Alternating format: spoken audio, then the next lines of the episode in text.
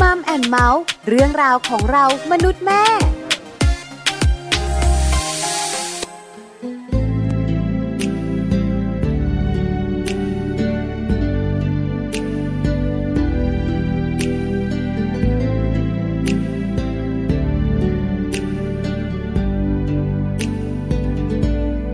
ตอบใจตัวเองมานาน แอบรอคอยเธอก็รู้ากให้เธอลองตรองดู ในความทรงจำเก็บไว้ ต่างคนมีทางต้องเดิน อาจมีเวลาต้องไกล หนึ่งคนยังคงคอยใจ ยังคงคอยไปอย่างนั้น อยู่ไกลกันกิน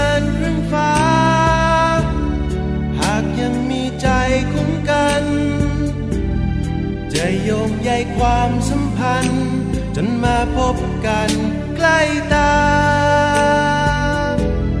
ต่อเติมแรงใจเมื่อท้อแบ่งปันนิยามทุกตรงมีวัน ต่างคนเติมใจให้กัน เติมใจซึ่งกันจนเต็ม ตอบใจตัวเองมานาน บรอคอยเธอก็รู้ อยากให้เธอลองตรองดู ในความทรงจำเก็บไว้ ต่างคนมีทางต้องเดิน อาจมีเวลาต้องไกล หนึ่งคนยังคงคอยใจ ยังคงคอยไปอย่างนั้น กลกันเกินครึ่งฟ้า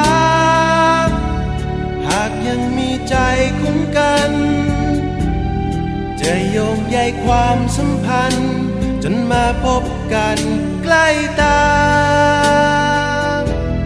ต่อเติมแรงใจเมื่อท้อแบ่งปันนิยามทุกตรงมีวัน ต่างคนเติมใจให้กัน เติมใจซึ่งกัน ต็ม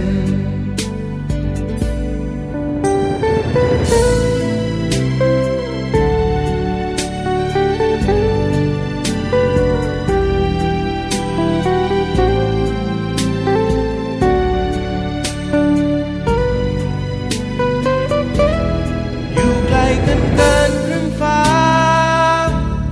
หากยังมีใจคุ้มกันจะโยงใยความส จนมาพบกันใกล้ตา ต่อเติมแรงใจเมื่อท้อแบ่งปันนิยามทุกตรงมีวัน ต่างคนเติมใจกัน เติมใจซึ่งกันจนเต็ม ดีค่ะมัมแอนเมาส์ค่ะ กลับมาพบเจอกับคุณผู้ฟังอีกเช่นเคยนะคะ ก็วันนี้ค่ะวันพุธแล้วนะคะแจงไม่ได้มาคนเดียวค่ะวันนี้มาเป็นเพื่อนกับพี่ปลานะคะ ต้องแนะนำตัวเองก่อนเลยค่ะ แจงสัสิธรสินพักดีนะคะ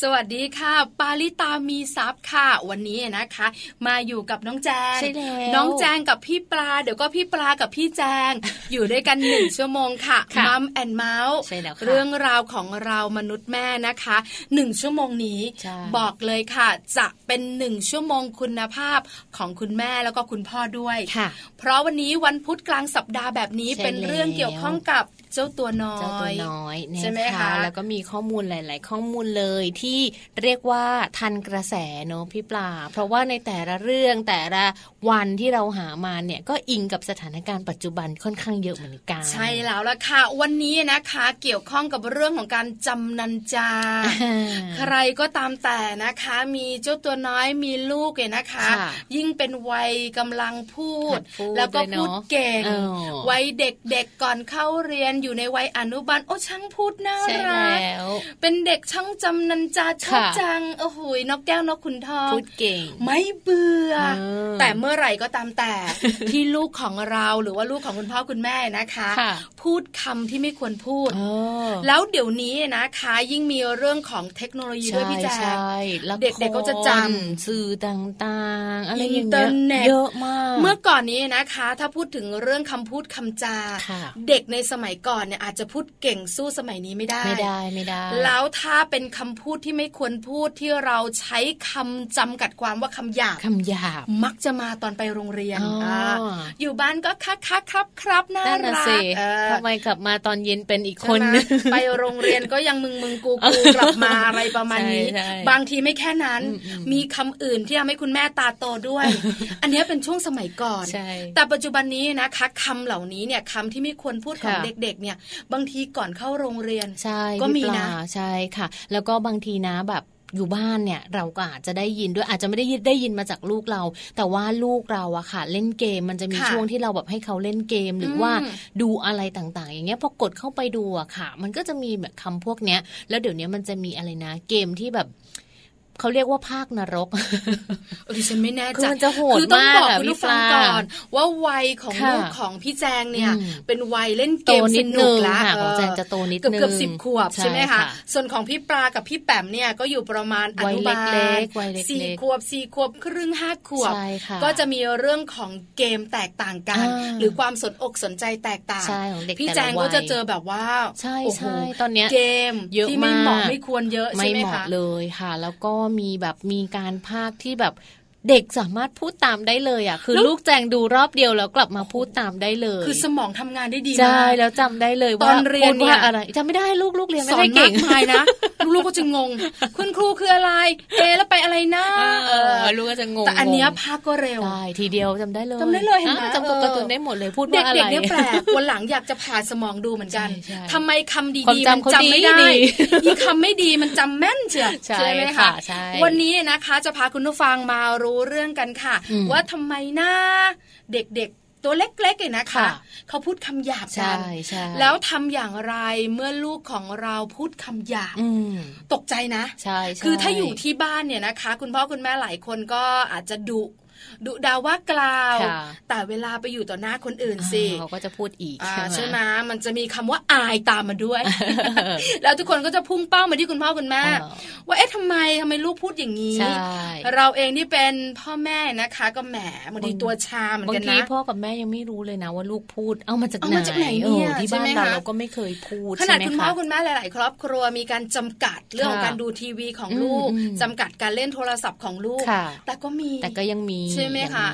ละครเนี่ยสำคัญใช่ละครค่ะบางเรื่องเด็กๆสนใจอ่าแต่มีตัวละครที่ทำให้สนุกพ่วงมาด้วยคำพูดที่แบบว่าไม่ค่อยเพราะใช่เราค่ะเป็นผู้ใหญ่เรารู้ไงอ่าแต่เด็กๆเขาไม่รู้อ่าก็อย่างที่บอกว่าถ้าเวลาเราดูด้วยเนี่ยเราควรจะต้องแบบมีการบอกว่าอ่าอันเนี้ยเขาพูดได้นะ แบบเขาอยู่ในสมัยก่อน สมัยกรุงศรีใช่อยุธยาเขาพูดคำนี้ได้คำนี้ได้ แต่ปัจจุบันพูดไม่ได้นะอะไรแล้วบางนี้คำที่มันหยาบในละครเนี่ยมันตลกใช่หัวเราะกันใหญ่เลยแล้วจำอ่าเด็กๆ อ๋อ ใช่เลยโอ้คำนี้ทุกคนชอบใช่เอามาพูดบ้าง ใช่ ตามหาชิปกันใหญ่เลย ที่บ้านไม่ขำเลย ที่บ้านอึ้งไปหมดเลย ตาโต ตัวเกรงออแล้วทำไมเราโดนดุนะ อะไรอย่างนี้ใช่ไหมคะค่ะเดี๋ยวได้รู้แน่ค่ะ ในช่วงของมัมซอรี่ใช่แล้วทำอย่างไรเมื่อลูกพูดคำหยาบค่ะ ค่ะนะคะนอกจากนี้นะ ในช่วงของ Mouse Story นะคะ ก็จะเป็นเรื่องของการเริ่มอ่านค่ะ อ่านอย่างไรดีนะคะ ก็จะเป็นเคล็ดลับเล็ก ๆ น้อยๆมาฝากคุณพ่อคุณแม่ ใช่ห้ได้ติดแล้วตามละกันค่ะ แล้วด้วยแต่ละวัยนะคะ เด็กๆเขาควรจะได้ยินได้ฟังอะไรค่ะ คุณพ่อคุณแม่ควรจะอ่านอะไรให้เขาฟังค่ะเดี๋ยวได้รู้แน่ในช่วงของ Mouse Mouse Story Story นะคะค่ะแต่ตอนนี้ไปไหนกันดีล่ะ ไป Happy Tip กันก่อนดีกว่านะคะ Happy Tip ค่ะ เอาใจคุณพ่อคุณแม่นิดนึงสำหรับที่มีลูกตัวเล็กๆนะ เพราะว่าวันนี้ค่ะเราจะนำเรื่องราวของสิ่งที่หาง่ายใกล้ๆตัวค่ะ เกี่ยวกับการรักษาอาการของลูกนะ เวลาที่ลูกมีแผลอ๋อนะคะค่ะเรื่องราววันนี้ค่ะเป็นเรื่องของว่านหางจระเข้รักษาอาการเบื้องต้น เมื่อลูกน้อยมีแผลโดนน้ำร้อนลวก เดี๋ยวเราไปติดตาม Happy Tip กันค่ะ Happy Tip เคล็ดลับก้าวสู่พ่อแม่มืออาชีพเป็นได้ ง่ายนิดเดียว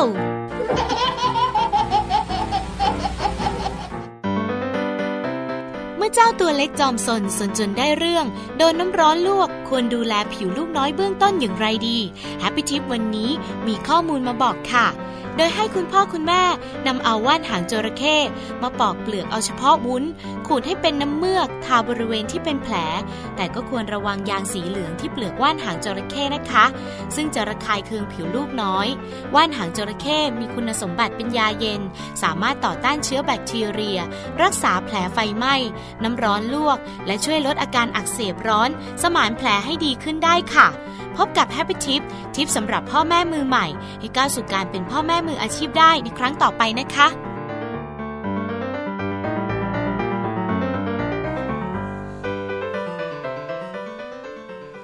กลับมาอยู่ด้วยกันนะคะ ช่วงนี้ก่อนจะไปรู้เรื่องของการพูดคำหยาบของลูก วันนี้บอกเลยค่ะ มีคุณหมอ มาบอกกล่าวมาช่วยเราเลยนะคะ บอกคุณพ่อคุณแม่ว่า ถ้าลูกพูดคำหยาบจะทำอย่างไร แต่เดี๋ยวรอก่อนนะช่วงหน้าช่วงหน้า ใช่ เพราะตอนนี้นะคะมีข้อมูลดีๆ เกี่ยวข้องกับลูกน้อยนี่แหละ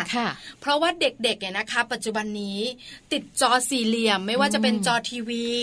จอคอมพิวเตอร์หรือจะเป็นจอโทรศัพท์ใช่ คือพอติดจอแล้วนะคะ ก็จะมีสารพัดมากมายทีเดียวที่เป็นสิ่งไม่ดีตามมาใช่ค่ะ วันนี้นะคะมีหนึ่งเรื่องเป็นข้อมูลเกี่ยวข้องกับเด็กติดจอเสี่ยงโรคกระดูกพรุนอันนี้ฟังหลาย ๆ บ้านอาจฟังแล้วอาจจะแบบเอ๊ะ จริงเหรอ มันเกี่ยวอะไรกับกระดูกด้วยอ้วนใช่ใช่ขาดสารอาหาร พักผ่อนไม่เพียงพอ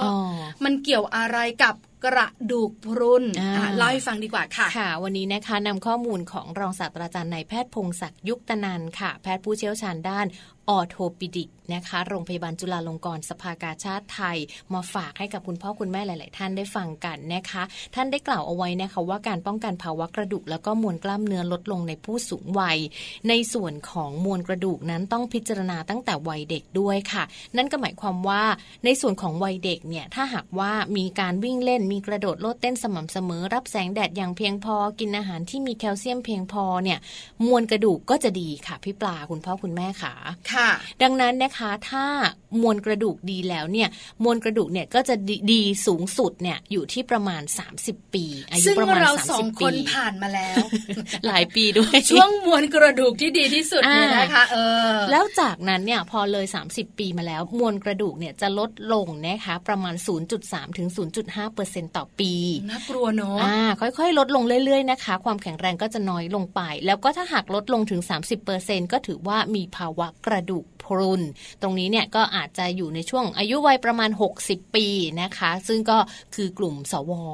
ผู้สูงวัยนั่นเอง สูงวัยหรือว่าสวยสมวัยนั่นเองใช่ไหมคะนะคะ แต่ว่าราวหนึ่งในสี่ค่ะ ของผู้ที่มีภาวะ กระดูกพรุนนะคะ ก็จะมีการรักษาในเรื่องราวของการป้องกันความเสื่อมกระดูกหรืออะไรต่างๆนะคะ แต่ทีนี้คุณหมอท่านก็บอกว่าการป้องกันภาวะกระดูกแล้วก็มวลกล้ามเนื้อลดลงเนี่ย ควรที่จะเริ่มตั้งแต่วัยเด็ก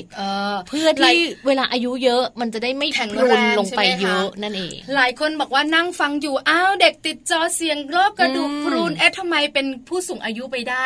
บอกคุณผู้ฟังกันหน่อยนะคะ ว่าข้อมูลนี้นะคะกำลังจะบอกคุณพ่อคุณแม่ค่ะ ว่าเด็กๆเนี่ยสำคัญนะ ถ้าเขาได้มีการออกกำลังกาย กระโดดโลดเต้นวิ่งเล่นเนี่ยนะคะ จะทำให้กระดูกของเขาแข็งแรงพอเขาเติบโตขึ้นมาเป็นวัยผู้สูงอายุ ซึ่งเราไม่อยู่บนโลกใบนี้แล้ว เราจะได้ไม่ต้องห่วงเขา ว่าเขาจะต้องไปผ่าเข่าไหมใช่ใช่ไหมคะเพราะสังเกตได้ผู้สูงอายุในปัจจุบันนี้นะคะ ต้องยอมรับแล้วก็ดีใจกันนะว่า อายุท่านเนี่ยเยอะขึ้น อยู่กับเราได้นานขึ้น แต่พอเริ่มอายุเยอะหลังวัยเกษียณ หรือบางคนก่อนเกษียณอีกนะเริ่มแบบว่า มีปัญหานู่นนี่นั่นน้ำในเข่าน้อยคอเข่าไม่ดีขึ้นบันไดไม่ได้อะไรแบบนี้พอล้มปุ๊บสะโพกแบบว่าหลุดก็มี แล้วกลายเป็นติดเตียงน่ากลัวมากค่ะ เพราะฉะนั้นคุณพ่อคุณแม่ขาถ้าไม่อยากให้ลูกของเรา เป็นผู้สูงวัยที่ต้องเป็นผู้สูงวัยติดเตียง หรือไม่ก็แบบว่าน้ำในข้อน้อยเดินเหินไม่สะดวกขึ้นเขาไม่ได้ ลงเขาไม่ดีนะคะ ต้องให้เขาเนี่ยนะคะ เริ่มตั้งแต่วัยเด็กใช่ค่ะคือวัยเด็กต้องกระโดดรถเต้น ไม่ใช่เอาก้นติดอยู่ที่เก้าอี้แล้วก็ดูแต่จอเพราะว่าเด็กที่ติดจอเนี่ยเขาก็จะไม่ไปไหนเลย เขาจะเล่นเขาจะไม่ยอมกินข้าว ไม่ยอมออกไปเล่นกับเพื่อน ไม่ยอมไปเจอสังคมข้างนอก ไม่ยอมคุยกับคนอื่นเหมือนเขาสนุกอยู่กับกับจอสี่เหลี่ยมจอของเขามันมีเรื่องราวสนุกสนุกเดี๋ยวนี้มันมีแบบดูในจอแล้วเล่นออนไลน์ เพื่อนจะอยู่ที่ไหนก็ได้คนนี้ไม่เล่นอะคนนี้ออฟไปแล้ว เดี๋ยวคนนี้ก็ออนขึ้นมาใหม่ เจอคนนี้ก็เล่นกับคนนี้อีกมันก็กลายเป็นการเล่นแบบต่อเนื่อง พอเล่นต่อเนื่องนอกจากจะตาเสียแล้วก็ยังติดในเรื่องของการเดิน การวิ่ง การออกไปเล่นข้างนอกก็จะน้อยลงไป มันก็เลยมีภาวะเรื่องของกระดูกพรุนเนี่ยแหละค่ะ เป็นภาวะเสี่ยง คุณหมอท่านก็เลยบอกว่า ถ้าเราไม่อยากให้ลูกเสี่ยงกับภาวะกระดูกพรุน ควรจะต้องดูแลลูกตั้งแต่วัยเด็ก ใช่แล้วค่ะ คือสมัยก่อนเชื่อมาผู้สูงอายุในสมัยก่อนเนี่ยนะคะ แข็งแรงเนาะคืออายุ 70 80 ยังเดินเหินได้สายตายังดีอยู่ น้ำพริกผัก ต้ม เข้าแบบสวนกันแบบเดินไปทำนาเดินไปไร่อะไรอย่างนี้นะเดี๋ยวนี้ไม่ได้ใช้เวลาเดินนานก่อนเกษียณก็จำอะไรไม่ค่อยได้ละใช่ไหมพอหลังเกษียณก็เริ่มจะแบบว่า แทนที่จะเป็นวัยที่ไปเที่ยวอย่างมีความสุข สตังเต็มกระเป๋าไปไม่ได้ไปไม่ได้ สุขภาพไม่ดีเดินไม่ไหวนะคะ เพราะฉะนั้นเนี่ยนะคะ รักลูกให้ลูกของเราเหงื่อออกกันเลยดีกว่า ให้เขาออกกำลังกายนะคะ กระโดดเล่นโลดเต้นตามวัยใช่ไหมคะ คือออกจากบ้านไปเล่นสนุกกับเพื่อนบ้างออกกำลังกายเป็นเขาเรียกนะเป็นกิจวัตรประจำวันเป็นประจำวัน เพราะมีข้อมูลเพิ่มเติมจากโรงพยาบาลรามาธิบดีด้วย บอกว่าเรื่องของการที่จะเจาะเลือดวัดวิตามินดี ความแข็งแรงของกระดูกของเราเนี่ยเป็นยังไงคะน้องแจง คนอายุ 18ถึง24 ปีเนี่ยต่ำที่สุดเลยนะคะ ส่วนตรงเนี้ยที่ต่ำเพราะว่าเขาบอกว่าวัยรุ่นเนี่ย กลัวแดดไม่น่าเดี๋ยวไม่สวยไม่หล่อเดี๋ยวตัวดำก็ไม่ออกกำลังกายด้วยเมาส์คุณผู้ฟังคะพี่แจงขาเชื่อมาน้องๆตัวขาวๆอะไม่ค่อยกลัวนะ น้องๆ ผิวเข้มๆนะโอ้ยใส่มาในแบบว่าเห็นแต่ลูกตา ใช่ใช่กลัวพี่ว่าหนูหรือเปล่าไม่ที่พูดแบบนี้เพราะอะไรรู้มาเพราะเราเองสมัยเป็นวัยรุ่นนะโอ้ยคือเป็นเด็กต่างจังหวัดไงเราค่อนข้างจะคล้ำคล้ำมากเพราะฉะนั้นเนี่ยเราก็จะกลัวที่จะดำมากเลย แต่ถึงเวลานะ มันก็คล้ำเพราะสีผิวของเราเป็นแบบนั้นใช่ไหมคะเด็กๆวัยรุ่นจะกลัวดำกลัวจะไม่ขาวอมโมวิตามินดีในกระดูกก็เลยน้อยใช่เขาก็เลยบอกว่าจริงๆแล้วมันสำคัญเนี่ยนะคะ ถ้าหากว่าเราให้ปลูกฝังเรียกว่าปลูกฝังตั้งแต่เด็ก ๆ เนอะให้เขาแบบได้โดนแดดบ้างในช่วงเช้าเนอะแดดก็ไม่แรง ถือว่าเป็นการเสริมวิตามินดีให้กับร่างกายของเด็ก ๆ ด้วยทำให้เขาแข็งแรงด้วย ได้รับวิตามินอย่างเพียงพอค่ะ เห็นด้วยมากๆเลยนะคะ นี่ก็คือข้อมูลค่ะว่าทำไมหน้าเด็กติดจอทีวีจอมือถือจอ อินเทอร์เน็ตหรือว่าจอคอมพิวเตอร์เนี่ยถึงได้เป็นโรคกระดูกพรุน เพราะมันเป็นอย่างนี้นี่เองใช่ไหมคะนะคะก็เลี่ยงได้ก็เลี่ยง แต่ว่าถ้าเลี่ยงไม่ได้ก็พยายามลดเวลาลงให้เหลือนิดเดียว แล้วก็ให้ไปทำกิจกรรมอย่างอื่น อย่าใช้อุปกรณ์พวกนี้เลี้ยงลูกน่ากลัวมากน่ากลัวแต่เด็กที่เขาติดจอเนี่ยเขาจะเก่งนะ ภาษาเขาก็ดี เพราะเขาฟังจากในเรื่องของการใช้ข้อมูลของเขาหรือไม่ก็จะแบบไวอะแต่อย่างอื่นก็จะมีผลตามมาเรื่องสุขภาพข้อเสียก็มีเหมือนกันเรื่องภาวะทางอารมณ์เนอะก็จะเกี่ยวข้องเยอะทีเดียวเรื่องของสังคมนี้จำเป็นเหมือนกันนะคะ เพราะว่าเด็กบางคนเนี่ยพูดเก่งภาษาอังกฤษเนี่ยเก่งเลย เพราะว่าดูแต่การ์ตูนภาษาอังกฤษค่ะ ฟังเพลงภาษาอังกฤษแต่ไม่มีเพื่อนในห้องเรียน เพราะว่าไม่คุยกับใคร เล่นอย่างเดียว วันวันธรรมดาก็ไปโรงเรียนก็ไม่คุยอะไรกับใคร ใครไม่คุยเรื่องของเพลงก็ไม่คุยกับเขา เพราะว่าเราคุยกับเขาไม่รู้เรื่อง เขาจะมีพื้นที่ของเขาในโลกอินเทอร์เน็ตถูกไหมคะน่ากลัวนะน่ากลัวนะคะคุณพ่อคุณแม่ค่ะคุณพ่อคุณแม่ก็เหมือนกันเนาะเราคุยกับคนที่อยู่ตรงหน้า มากกว่าคนที่อยู่ในโลกอินเทอร์เน็ตดีกว่านะคะสัมผัสได้จริงเอาละนี่คือข้อมูลดีๆนำมาฝากกันค่ะ ว่าเด็กติดจอทำไมน่าเสี่ยงโรคกระดูกพรุนนะคะ เดี๋ยวเราพักกันก่อน ช่วงหน้ากลับมานะคะ เราจะได้คุยกับคุณหมอด้วยคุ ณหมอวิริออนจุมพระบุตรค่ะ คุณหมอเป็นจิตเวชศาสตร์เด็กและวัยรุ่นเนี่ยนะคะ โรงพยาบาลพระศรีมหาโพธิ์จังหวัดอุบลราชธานีใช่ค่ะ คุณหมอจะมาบอกเราค่ะว่าทำอย่างไรเมื่อลูกพูดคำหยาบหลายคนตกใจตาโตแล้วช็อก ลูกไปไหนก็ไม่รู้ อาจจะยังไม่เจอไงคุณพ่อคุณแม่บางคนอาจจะลูกเล็กอยู่ยังไม่ได้เตรียมรับมือ แต่เราอยากจะบอกว่าเตรียมไว้ก็ดีนะคะ เผื่อว่าวันหนึ่งที่ลูกไม่ได้เรียนอนุบาลนนี้แล้ว ไปอยู่ปหนึ่งปสองแล้ว มันจะมีกลับมา ไม่มากก็น้อยเนาะไม่มากก็น้อยไม่หยาบมากก็หยาบน้อยนะเดี๋ยวบอกคุณผู้ฟังกันในช่วงหน้าแน่นอนว่าจริง ๆ แล้วเด็กจะเริ่มพูดคำหยาบกันกี่ขวบใช่ค่ะคุณพ่อคุณแม่จะได้ตั้งรับกันถูกต้องใช่ค่ะแล้วแหล่งที่มาของคำหยาบไปที่ไหนล่ะเยอะแล้วหลังจากนั้นทำยังไงดี ถ้าลูกเราพูดคำหยาบใช่ไหมคะะเดี๋ยวช่วงหน้ากลับมาคุยเรื่องนี้กันค่ะ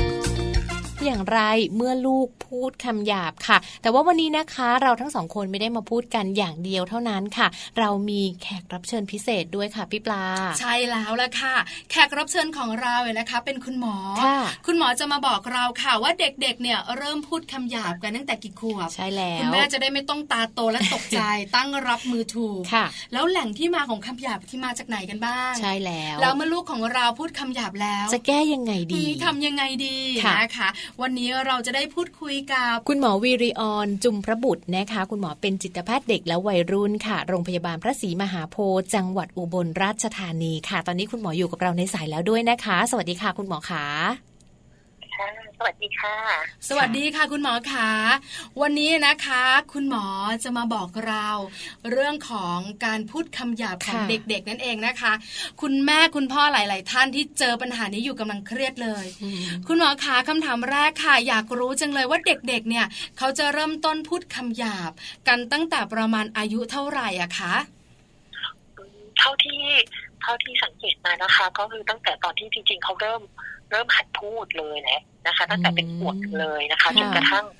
จนจนกระทั่งเขาโตจนรู้ความเลยคือจริง ๆ เมื่อไหร่ก็ได้ที่เด็กเริ่มพูดเด็กก็จะมีโอกาสที่จะได้พูดคำหยาบค่ะ อ๋ออมค่ะ คือปลาเองกับพี่แจงเองเนี่ยนะคะ นึกว่าเด็กๆเนี่ยน่าจะแบบประมาณวัยเรียนวัยเรียนเข้าอเข้าโรนุงบาเรียนลแล้วเรียนอนุบาล จริง ๆ แล้วตั้งแต่เริ่มพูดได้เลยใช่ไหมคะ คุณหมอคะ ใช่ค่ะ เพราะว่าโอมันอยู่ที่ว่าโอกาสที่เด็กคนนั้นจะได้รับคำพูดได้ยินคำพูดนี้มาจากไหนอะค่ะ ถ้าอืมเขาอยู่ในสภาพแวดล้อมที่เออที่บ้านเราพูด ที่บ้านมีการพูดคำหยาบหรือเพื่อนบ้านมีการพูดค่ะหรือว่ามาจากทีวีดูทีวีที่ไม่ได้ ไม่ได้มีคนดูแลอย่างเงี้ยนะคะ ก็มีโอกาสที่เขาจะเรียนแบบคำพูดเช่นนั้น มาจากทีวีอืมหรือมาจากคนใกล้ชิดก็ได้ค่ะอ๋อค่ะเราถึงว่าทำไมเด็กที่เขาแบบว่าตัวเล็กๆเนี่ยนะคะอืมเริ่มจะหัดพูดค่ะแล้วผู้ใหญ่ก็บางทีขนองนึกสนุก ให้เขาเขาพูดคำไม่เพราะอ่าเขาก็จะติดคำพูดแบบจำมานั้นมาค่ะใช่ไหมใช่คะค่ะใช่ค่ะแปลว่าแหล่งที่มาของการพูดคำหยาบเนี่ยก็เริ่มต้นมาจากบ้านน่ะสิคะคุณหมอคะ ค่ะก็อาจจะเริ่มจากบ้านจากโรงเรียนก็ได้ค่ะหรือจากได้จากทุกที่เลยค่ะอืมการดูทีเด็กวีมีโอกาสสัมผัสตรงนั้นค่ะ ทีวีที่บ้านอืมที่โรงเรียนหรือว่าอาจจะเป็นเด็กทุกที่ข้างบ้านเลยเพื่อนกันใช่เยอะใช่ทุกที่ค่ะคราวนี้ค่ะคุณหมอคะถ้าเมื่อลูกของเราพูดคำหยาบอืมปัญหาตามมานะคะ แก้ไขอย่างไร คุณหมอบอกแบบเข้าใจง่าย ๆ แล้วปฏิบัติตามได้ง่าย ๆ หน่อยค่ะ คุณหมอคะ ค่ะ ก็คือถ้าเด็กเขาพูดเนาะส่วนหนึ่งคือเด็กเขาอาจจะไม่รู้ว่าสิ่งที่เขาพูดมาเนี่ยมันเป็นคำไม่สุภาพค่ะเขาอาจจะได้ยินว่าเป็นคำสนุกสนานอืมนะคะ เราก็ใช้ทีอย่างแรกเราก็เตือนเขาก่อนนะคะ แต่ว่าเราอย่าไปดุอย่าไปแสดงท่าทีหงุดหงิดไม่พอใจเขารุนแรงไปนะคะ เพียงแต่ว่าท่าทางของเราก็คือให้สงบนิ่งแล้วบอกเขาว่าคำนี้มันไม่เพราะนะไม่ให้พูด นะคะอืมเขาก็ค่ะจะได้เออฟังเราด้วยค่ะอืมคุณหมอขาขอปลาขัดนิดนึง คือคุณพ่อคุณแม่หลายท่านเนี่ยนะคะ เวลาได้ยินพูดลูกพูดคำหยาบ คืออารมณ์มันปี๊ดก่อนดุก่อน แล้วถ้าลยเราดุเราว่าหรือว่าบางทีอาจจะตะคอกแรงๆแบบเนี้ย มันจะเกิดอะไรขึ้นเหรอคะคุณหมอคะคือถ้าเขาไม่รู้คือถ้าเด็กเขาเล็กเขาไม่รู้ว่าสิ่งที่เขาพูดมันหยาบเขาก็อาจจะตกใจว่าเอ๊ะทำไมอยู่ๆพ่อกับแม่ มีอารมณ์หงุดหงิดใส่เขาขึ้นมาเลยตรงนี้นะคะค่ะเป็นเหมือนกับเขาไม่รู้ตรงนี้ หรือบางคนถ้าเขารู้สึกว่า เออเนาะพอพอเขาพูดนี่ปุ๊บใครเป็นพ่อกับแม่มาให้ความสนใจเขาอืมดีจังเลยปกติพ่อแม่ไม่เห็นคุยกับเขาเลยเขาโมดีจังเป็นคำวิเศษพูดปุ๊บพ่อแม่หันมาสนใจฉันเลยอย่างเงี้ยนะคะอ๋อมันเป็นแบบนี้นี่เองใช่ไหมคะก็ค่ะเริ่มต้นก็คือแบบว่าบอกเขาแบบแบบว่าไม่ดุบอกเขาแบบธรรมดาธรรมดาว่าไม่ให้พูดแบบนั้นใช่ไหมคะ ใช่ค่ะ ค่ะ แล้วถ้าลูกไม่ยอมล่ะ ยังพูดต่อล่ะคะอืมแล้วบางทีไม่ได้พูดแค่เรา โอ้โหเอาไปพูดข้างนอก ทุกที่คนกี่คนไม่ค่ะรู้พูดหมดเลยอืมคุณพ่อคุณแม่ต้องทำอย่างไรอะคะอืมอย่างแรกที่สำคัญที่สุดนะคะ คือเป็นเราเองอะค่ะ ต้องระวังตัวระวังตัวเราด้วยเนาะว่าเราอย่าไปเผลอพูดค่ะ นะคะเพราะว่าเด็กเล็ก ๆ เนี่ยเขาจะชอบเรียนแบบพฤติกรรมเราอืมนะคะอืมเราเองค่ะต้องระวังถ้าสมมติเราเผลอเผลอพูดมาปุ๊บเราก็ต้องขอโทษเขาเหมือนกันให้รู้ว่า ให้เขารู้สึกว่าอ๋อคำนี้เป็นไม่เพราะขนาด เราเผลอพูดเองเรายังต้องขอโทษเลยนะคะแต่ทีนี้ถ้าเขาเขาเกิดเอาไปพูดต่อนะคะ ตรงนี้เนี่ยเราอาจจะต้องมีหลังจากที่เราบอกเขาดีๆแล้วบอกว่าคำนี้ไม่เอานะไม่พูดแต่เขายังนึกสนุกยังไปทำต่อเราอาจจะต้องมีการกำหนดกติกากันแล้วล่ะค่ะ ว่าถ้าถ้ายัง ยังพูดต่อนะจะงดดูทีวีหรืออะไรอย่างเงี้ยนะคะ ให้เด็กเขารู้ว่าสิ่งที่เขาทำตรงนั้นเนี่ยเราซีเรียสนะเราจริงจังไม่อยากให้เขาทำ ค่ะ อ๋อ ขั้นตอนต่อมาต้องมีบทลงโทษ ตั้งกติกาในบ้านกันว่าถ้าคำพูดพูดคำนี้ จะไม่ได้กินของอร่อยสามครั้งเอออดดูทีวีการ์ตูนที่หนูชอบสองวันอะไรประมาณนี้ใช่ไหมคะ ไม่ไม่ลงโทษด้วยการตีนะคะ คุณหมอคะเป็นการลงโทษด้วยให้เขางดทำในสิ่งที่เขาชอบหรืออะไรแบบนี้จะได้ผลกว่า อ๋อ คือพี่แจงพูดเรื่องการตีมาพอดีเลย คุณหมอคะทำไมล่ะ เราก็ตีเขาไปเลยไม่ได้หรอคะ สมมติว่าคือบอกแล้วอะไรต่างๆ แล้วเนี่ยเขาก็ไม่ฟังเราตีเลยไม่ได้หรอคะคุณหมอคะโอ้คือการตีเนี่ยมันจะเป็นมันมันอาจจะทำให้เกิดแผลในจิตใจเนาะเหมือนแบบเด็กเขาอาจจะไม่ได้เข้าใจร้อยเปอร์เซนว่าทำไมการกระทำนี้มันเป็นผิดขั้นตรงนั้นนะคะแล้วอาจจะยิ่งทำให้เขาใช้วิธีการปีเนี่ย ไปแสดงต่อกับคนอื่นต่อด้วย เวลาเขาไม่พอใจเพื่อนคนนี้เขาอาจจะไปตีคนอื่นเหมือนกันนะคะเขาก็เรียนแบบเราเหมือนกันค่ะ สังเกตได้มีคุณพ่อคุณแม่หลาย ๆ ท่านที่นั่งคุยกันนะคะ กับพี่แจงกับพี่ปลาเองเหมือนกันกับคุณหมอ คือเมื่อไหร่ก็ตามแต่ที่เราตีเขาแล้วเมื่อเขาไม่พอใจเขาก็จะตีเราใช่ไหมคะทำบ้างมันเป็นแบบนี้นี่เองนะคะ เพราะฉะนั้นก็ตั้งกติกานะคะ ก็มีการตั้งกติกาแล้วก็กำหนดบทลงโทษเล็ก ๆ น้อยๆพอก้มแกล้มแต่มันจะมีกรณีแบบนี้ด้วยอะค่ะ คุณหมอขาจังรบกวนสอบถาม สมมุติว่าคุณแม่ติดละคร แล้วเดี๋ยวนี้ละครทีวีอะทั้ง ทั้งละครกลางวันกลางตอนเย็นหรือว่ากลางคืนเนี่ยเขาจะชอบมีคำพูดอะไรที่แบบอาจจะไม่ได้เหมาะกับเด็กอะค่ะ แต่บังเอิญว่าคุณแม่ดูอยู่คุณพ่อดูอยู่ แล้วเขาฟังด้วยเขาติดมาแล้วเขามาพูดกับเราเนี่ย เราจะต้องมีวิธีการในการดูแลเขาตรงนี้ยังไงดีอะคะคุณหมอคะคือถ้าตอนช่วงที่เขาดูทีวีเนาะแล้วเราเราได้ดูไปกับเขาด้วยกันค่ะ พอเขามีประเด็นที่เออพูดคำหยาบปุ๊บเราก็ใช้โอกาสนั้นตอบเขาเลย นะคะบอกว่าเนี่ยดูสิอย่างคนนี้พูดไม่เพราะเลยแม่ไม่ชอบเลยให้เขารู้เลยว่าไอ้คำนี้มันไม่โอเคนะนะคะอยู่ด้วยเลยค่ะอยู่ด้วยกันแล้วก็บอกเลยว่าพูดไม่ได้ ถ้าพูดแล้วคุณแม่ไม่ชอบแบบนี้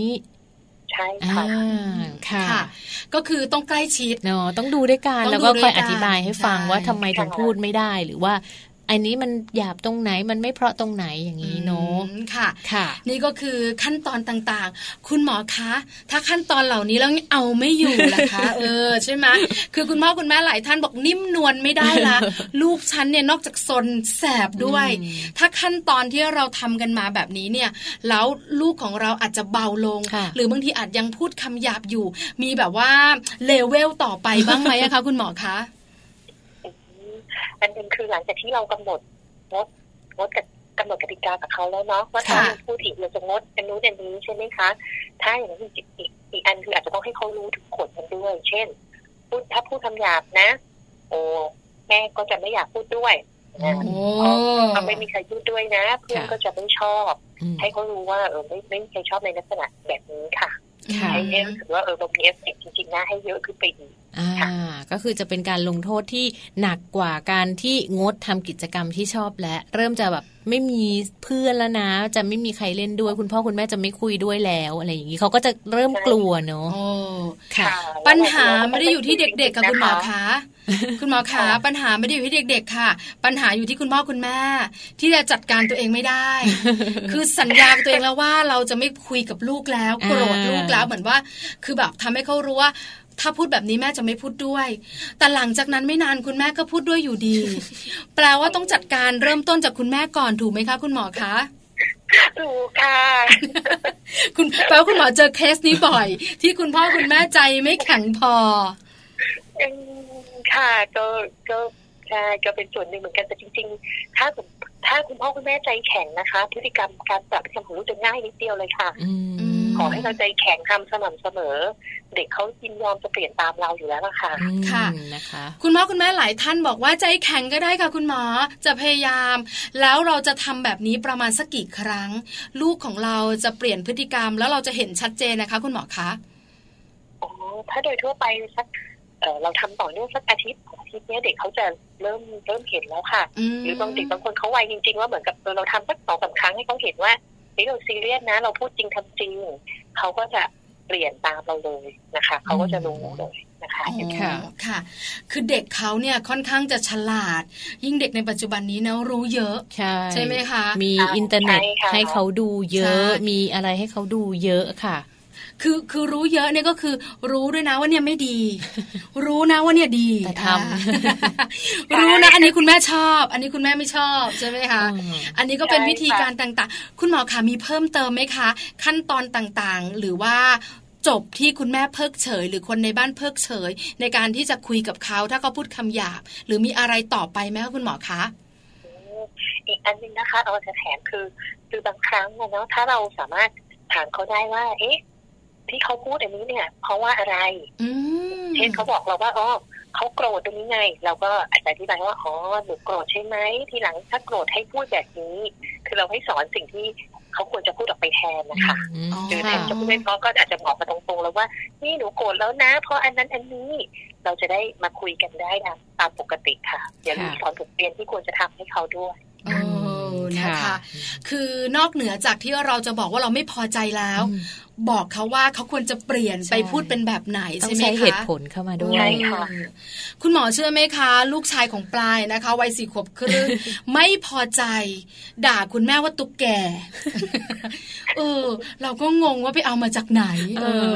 ตุ๊กแกมันคงน่าเกลียดในความคิดของเขาอะเนอะเพราะเขาไม่พอใจคุณแม่เขาบอกว่าแม่เป็นตุ๊กแก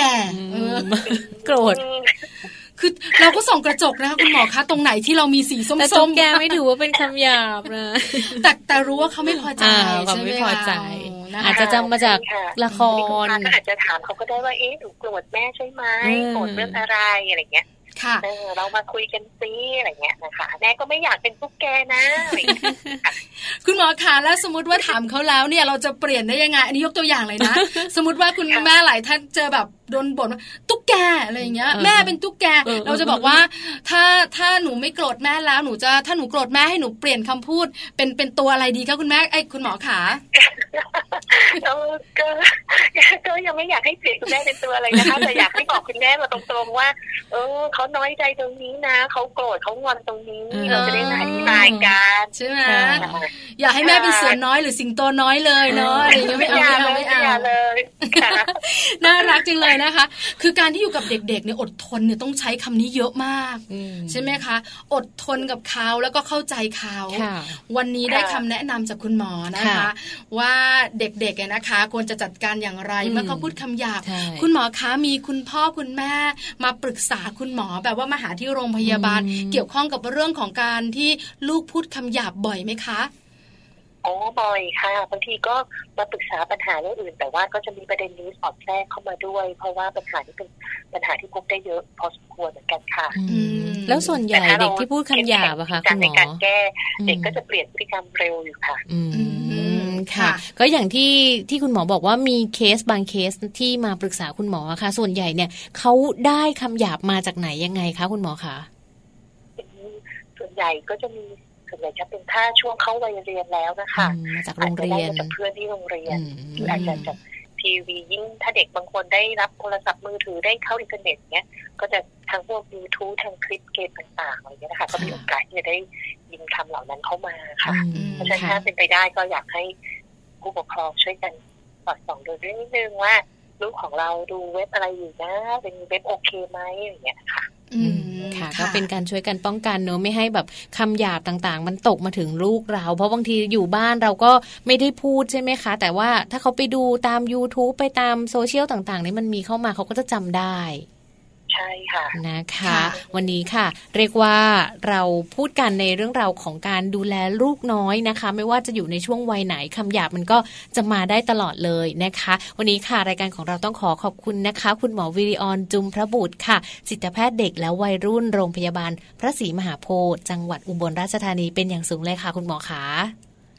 ยินดีค่ะ ค่ะ ขอบพระคุณค่ะ สวัสดีค่ะ ค่ะ สวัสดีค่ะคุณหมอสวัสดีค่ะ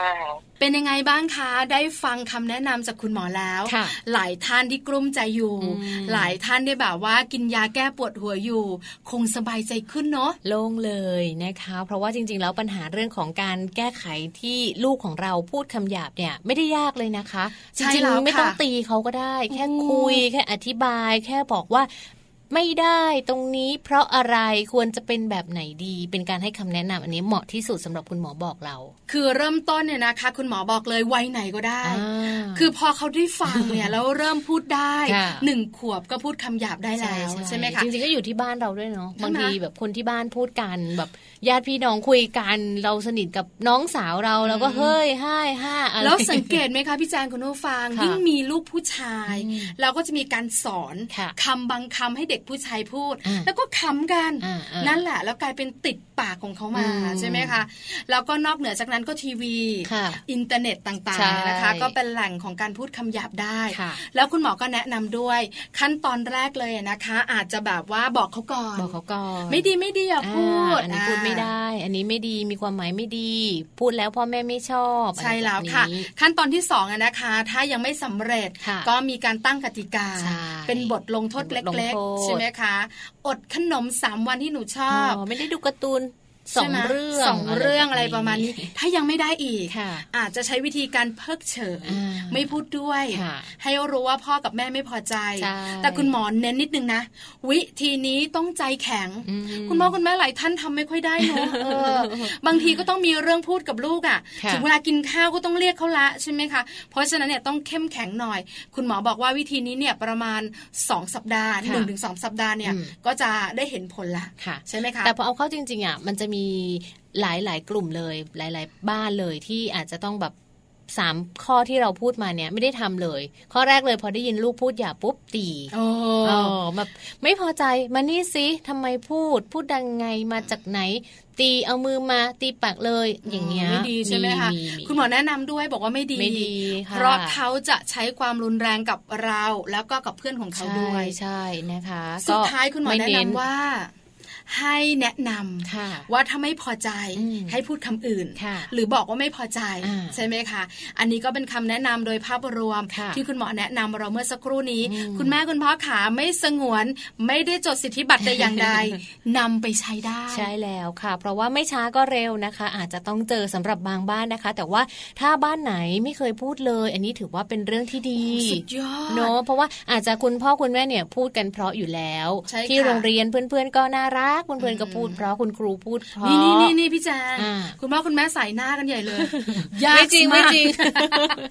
มีคือคือมันมันมันมันมันเป็นมันไปมีได้โอกาสที่น้อยมากใช่ไหมคะเพราะว่าที่บ้านอาจจะพูดเพราะแต่ที่อ๋อโรงเรียนนะใช่เวลาเด็กเขาอยู่ด้วยกันนะ ไปแอบพูดสิหรือไปแอบฟังสิ ถ้าเด็กโตแล้วอะ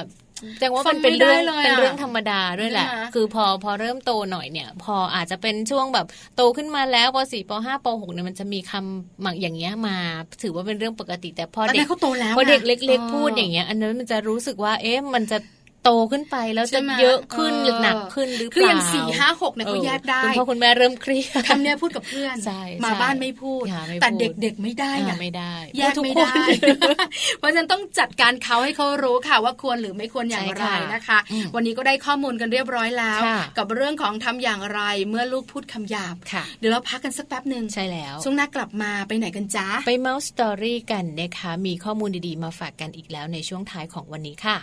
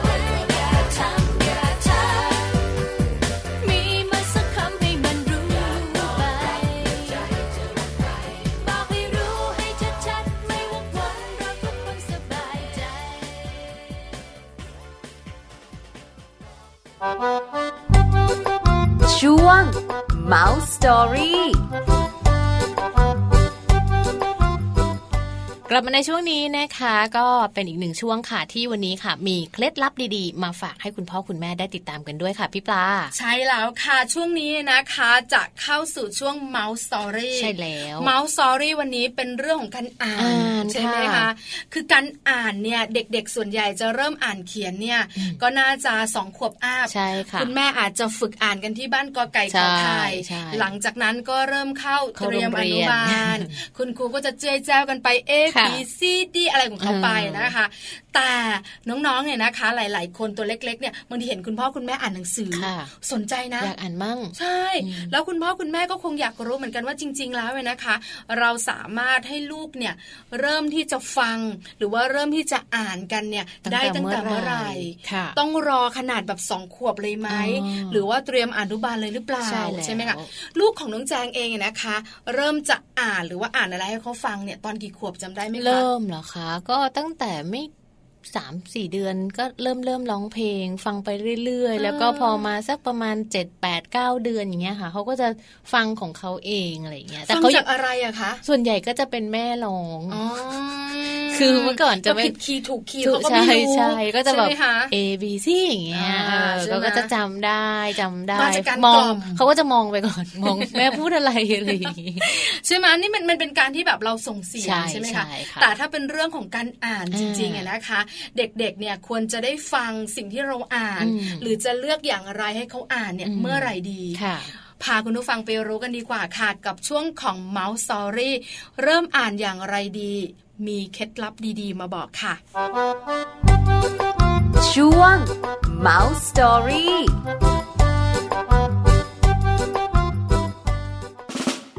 เ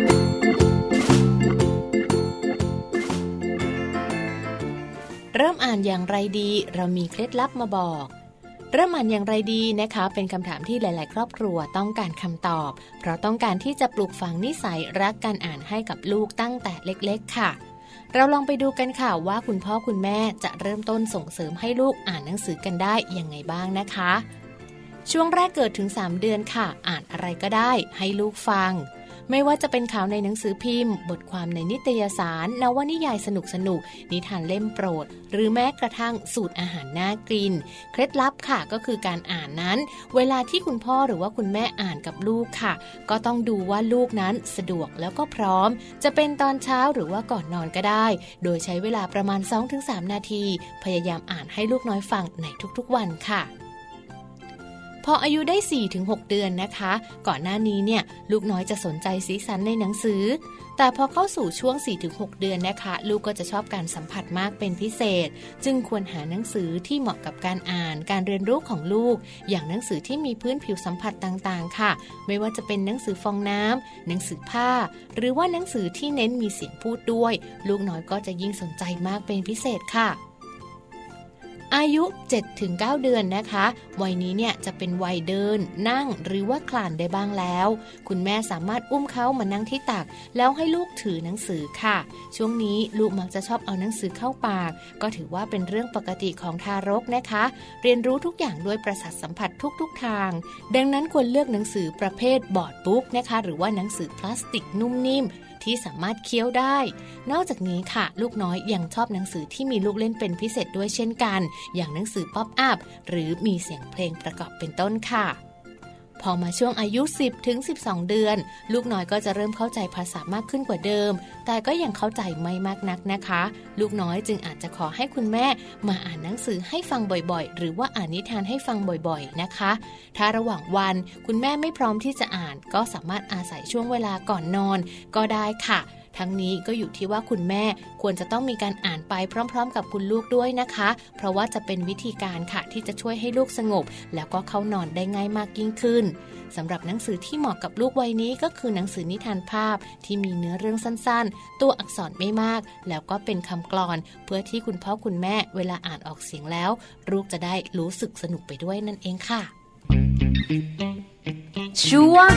Mum Story จบไปแล้วค่ะกับเรื่องราวของการอ่านนะคะ พี่ปลาคุณพ่อคุณแม่หลาย ๆ ท่านเลยนะคะ ที่ฟังในช่วงนี้เชื่อว่าจะสามารถนำไปใช้ได้อย่างแน่นอนเลยค่ะ ใช่แล้วล่ะค่ะ จะได้รู้กันเนี่ยนะคะว่าวัยไหนอืมควรจะเลือกหนังสือแบบไหนใช่ค่ะเจ้าตัวน้อยได้อ่านกันเนี่ยนะคะ เคยไปเจอหนังสือบางเล่มเหมือนกัน เป็นหนังสือที่แบบว่าพอพูดถึงลูกสุนัขค่ะก็จะมีให้แบบว่าสัมให้ผัสให้เด็กอะเหรอคะสัมผัสขนนะอืมขนสุนัขยาวๆค่ะอย่างเงี้ยก็ลองจับดูแต่ไม่ใช่ขนจริง ๆ หรอกนะอ่าๆเขาทำแบบเรียให้นแบรู้บเนอะใช่ว่ามีผิวสัมผัสแบบไหนแล้วพอเปิดไปอีกหน้าหนึ่งเป็นแบบ ลูกหมาหรือว่าลูกน้องหมาดัลเมเชียนอะค่ะก็สัมผัสอย่างนั้นนะคะอ่าเออมันน่ารักดีเด็กๆคงชอบใช่ใช่ไหมคะนะคะ หรือจะเป็นหนังสือ pop-up ใช่ใช่เปิดขึ้นมาปุ๊บซึ่งส่วนใหญ่เนี่ยโอ้โก็หลายๆบ้านเชื่อว่ามีหนังสือ pop-up แล้วพอเอามาให้เด็กๆอะค่ะ pop-up จะหายไปหายไปไหนคะพี่แจงคะโดนฉีกไม่เป็น pop-up อีกต่อไปแล้วอะไรใช่ไหมอย่างคะเงี้ยอันนี้ก็จะเป็นหนังสือที่เหมาะกับแต่ละวัยใช่นะคะค่ะแต่พอหลังจากหนึ่งขวบแล้วเนี่ยอืมก็คงต้องเป็นหน้าที่คุณพ่อคุณแม่แล้วล่ะค่ะเล่านิทานใช่ใช่ คราวนี้หนังสือนิทานจะเต็มบ้าน เยอะมาก เรื่องนั้นเรื่องนี้เรื่องโน้นเนี่ยนะคะ ล่าสุดตอนนี้นะคะ ลูกพี่ปลาเอง น้องแจงคุณผู้ฟังคะกำลังจะแบบว่าสนใจไดโนเสาร์อ่าเออไดโนเสาร์สายพันธุ์นั้นสายพันธุ์นี้ ไดโนเสาร์ตัวนี้พันธุ์สเตโกซอรัสลูกชายเออลูกชายนี่อแพตโตซอรัสแม่อ่าแล้วจำชื่อแม่นด้วยนะโอวิลาปเตอร์เออ คือจำชื่อพันธุ์ได้ใช่ใช่แต่จำชื่อตัวละครไม่ได้นะจำชื่อแม่นด้วยเออคือจำชื่อสายพันธุ์ได้อะไรค่ะอย่างเงี้ยเทอราโนดอนอ่าทีเร็กซ์อ่ามีชื่อยาวๆเขาจำได้ใช่นะใช่พาราซอโรโลฟัสแม่แล้วมันชื่ออะไรอะลูกไม่รู้เออชื่ออะไรไม่รู้คือตัวละครในนิทานอะไม่รู้ แต่รู้ว่ามันสายพันธุ์อะไร พันธุ์อะไรใช่ไหมพันธุ์นี้หลังเป็นหนามเก่งเข้าไปอีกพันธุ์นี้คอยาวอ่าคือมันแบบว่าเขาเรียกว่าเกินเลเวลที่ควรรู้ใช่ค่ะเวลาจะถามว่าแม่อะแพตโตซอรัสมันชื่ออะไรนะอืมแล้วจะบอกออติตีเอออะไรอย่างเงี้ย แล้วตัวนี้ละแม่ที่มันแบบคุณแม่กินไข่ต้องกินเก่งข่ไปด้วยเลย ก็เป็นนิทานของเขาไงต้องจำให้ได้ด้วยคือเราต้องท่องนะไม่งั้นเราจำไม่ได้เดี๋ยวคุยกันไม่รู้เดี๋ยวคุยเรื่องไม่รู้เรื่องหรอเออไปถามคุณพ่อนะ คุณพ่อค่ะนั่งงงยืนงงตัวอะไรตัวอะไรลูกอะไรเงี้ยเขาต้องแบบว่าอธิบายค่ะคือเด็กเขาจะสนใจในอ่าแต่ละเรื่องอยู่ที่เรานะใช่คือค่ะแต่ส่วนใหญ่เด็กจะชอบแบบ แบบอะไรที่มันสนุกสนุกขำอ่าๆมาใช่ใช่อย่างไดโนเสาร์ตกน้ำอ่าหัวจุ่มลงไปแล้ว แล้วอะไรนะหางชี้ฟ้า แล้วคนที่เขาแบบทำภาพอะค่ะเขาก็จะไม่ให้เห็นก้นหรอกอ่าไอ้รูก้นไดโนเสาร์เขาจะแบบเอาดอกไม้แปะอ่าก็ต้องสนใจว่าแม่ที่ดอกไม้แปะนี่คือก้นของไดโนเสาร์ใช่ไหมเออ แล้วถ้าเราออกดอกไม้ออกมันจะเป็นยังไงนะแม่บอกอ๋อมันก็เป็นก้นไว้อึ อ๋อ คือแทนที่อจะยากรู้ถามว่ามันอะแบบว่าตกน้ำเออเออก็อยากรู้ อยากรู้ลึกกว่านั้นน่ะ อยากรู้ลึกรู้จริงเออไม่แน่ใจเหมือนกันนะคะโตขึ้นจะได้เป็นนักข่าว แคะแกะเกาเรื่องคนใช่อื่นหรือเปล่าใช่ก็ไม่นักรู้ข่าวสายไหนก็ว่าไปนะ ใช่แล้วค่ะ จริง ๆ อยู่ที่ลีลาของคุณพ่อคุณแม่ด้วยนะคะเห็นด้วยว่าเห็จนด้วยริง ๆ แบบหนังสือสนุกแค่ไหน แต่ว่าถ้าลีลาเราไม่ได้น้ำเสียงเราไปไม่ถึง หรือว่าการเล่าไม่สนุกเนี่ยลูกไม่มีอารมณ์ร่วม ถูกต้องไม่สนุกนะนิทานก็ไม่อีสเรื่องหนุนึ่กงที่เด็กชอบค่ะ ผีกลัวไหมกลัว ชอบไหมชอบ เพราะฉะนั้นเนี่ยนะคะ ก็เป็นหน้าที่คุณพ่อคุณแม่แล้วล่ะค่ะ ได้เคล็ดลับของเราค่ะที่ตอนนี้ไม่รับเรียบร้อยไม่แล้รัวบไม่รับนำไปใช้กับลูกน้อยนะคะค่ะในวัยที่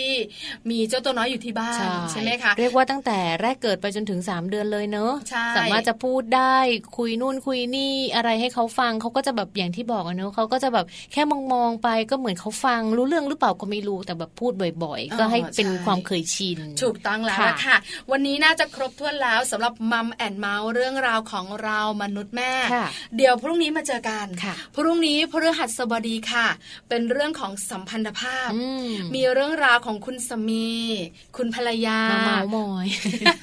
มาคุยให้ฟังแน่นอนนะคะ เดี๋ยวเจอกัน8ปดโมงเช้าเนอะค่ะวันนี้เราสองคนลาไปก่อนนะคะ เจอกันใหม่วันพรุ่งนี้ สวัสดีค่ะ สวัสดีค่ะ มัมแอนเมาส์เรื่องราวของเรามนุษย์แม่